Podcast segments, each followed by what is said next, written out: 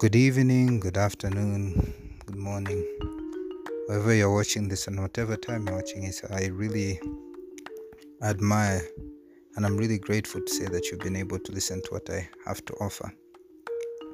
So, today I feel like we're going to divert today. We're going to talk about different characters today. I didn't really, I felt like I would be boring everyone if we're just talking about the same character again and again, and then wouldn't really be giving up much choice for diversity or much choice for different opinions on the other stuff that I've been working on.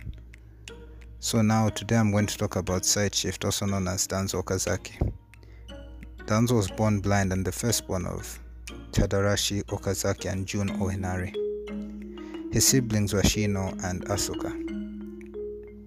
His parents were from an upper middle class family in Japan in Tokyo, but they did not live far from their maternal grandfather who was Kazuya Oenari. Kazuya was a millionaire and his children felt that they ought to make their own name because his child was Jun and yeah, I won't really go into details there. Kazuya loved martial arts, especially jiu-jitsu, and returned to get his and would love to get his grandchildren involved. When Danzo turned seven, he surprisingly recovered his sight, and his doctors had no explanation for the phenomenon. After he regained his sight, he decided to join his grandfather in martial arts training, and a few years later, his younger brother Shino decided to tag along. Kazuya was a former World War II veteran who fought for Imperial Japan.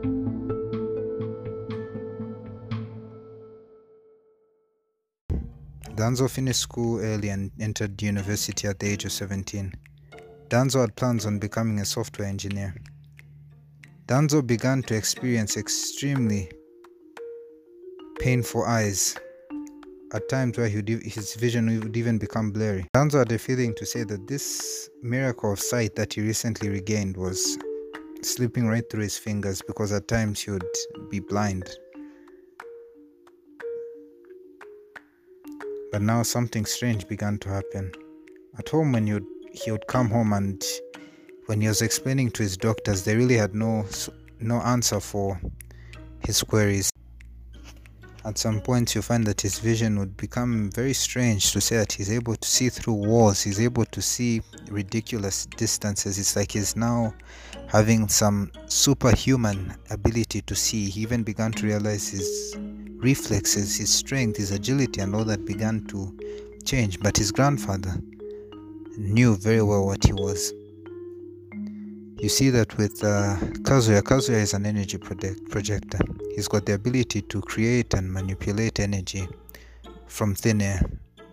But I don't really want to talk much about the eye energy factor and the eye energy recipients. I think I'll explain that later on when I'm talking about terminologies in what we're doing with atomics. But yeah, you can think of him as someone born with a superhuman ability. So for him to find that in one of his grandchildren, it didn't shock him, but he find with his grandchild was completely different. He was expecting something more closer to him, but it's he just understood what his what his son was. His, his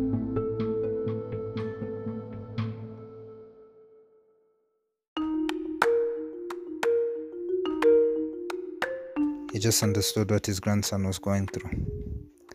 So you find now, at some point now,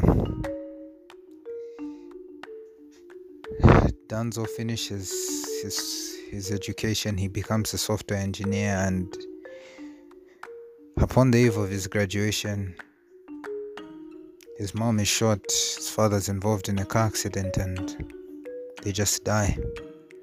So you find now that Danzo is is heartbroken and he begins to say he needs to find out who shot my mom. His dad was quite clear to say his dad died because of the shock when he heard that his wife has been was shot. He hit in, hit into a couple of rocks and he died on the spot. But you find now with Danzo, he decides to say, "Let me try and join the Japanese secret police." Not really to say that he loves to kill or he has motivation, but he feels he he wants to try out his gifts as well.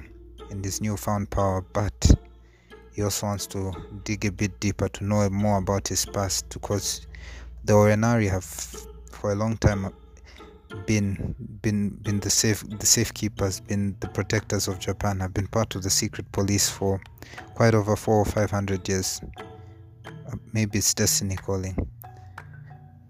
Right now it's nighttime, but I'd like to say Hoya Sumi Nasai or good night. Thank you very much for listening.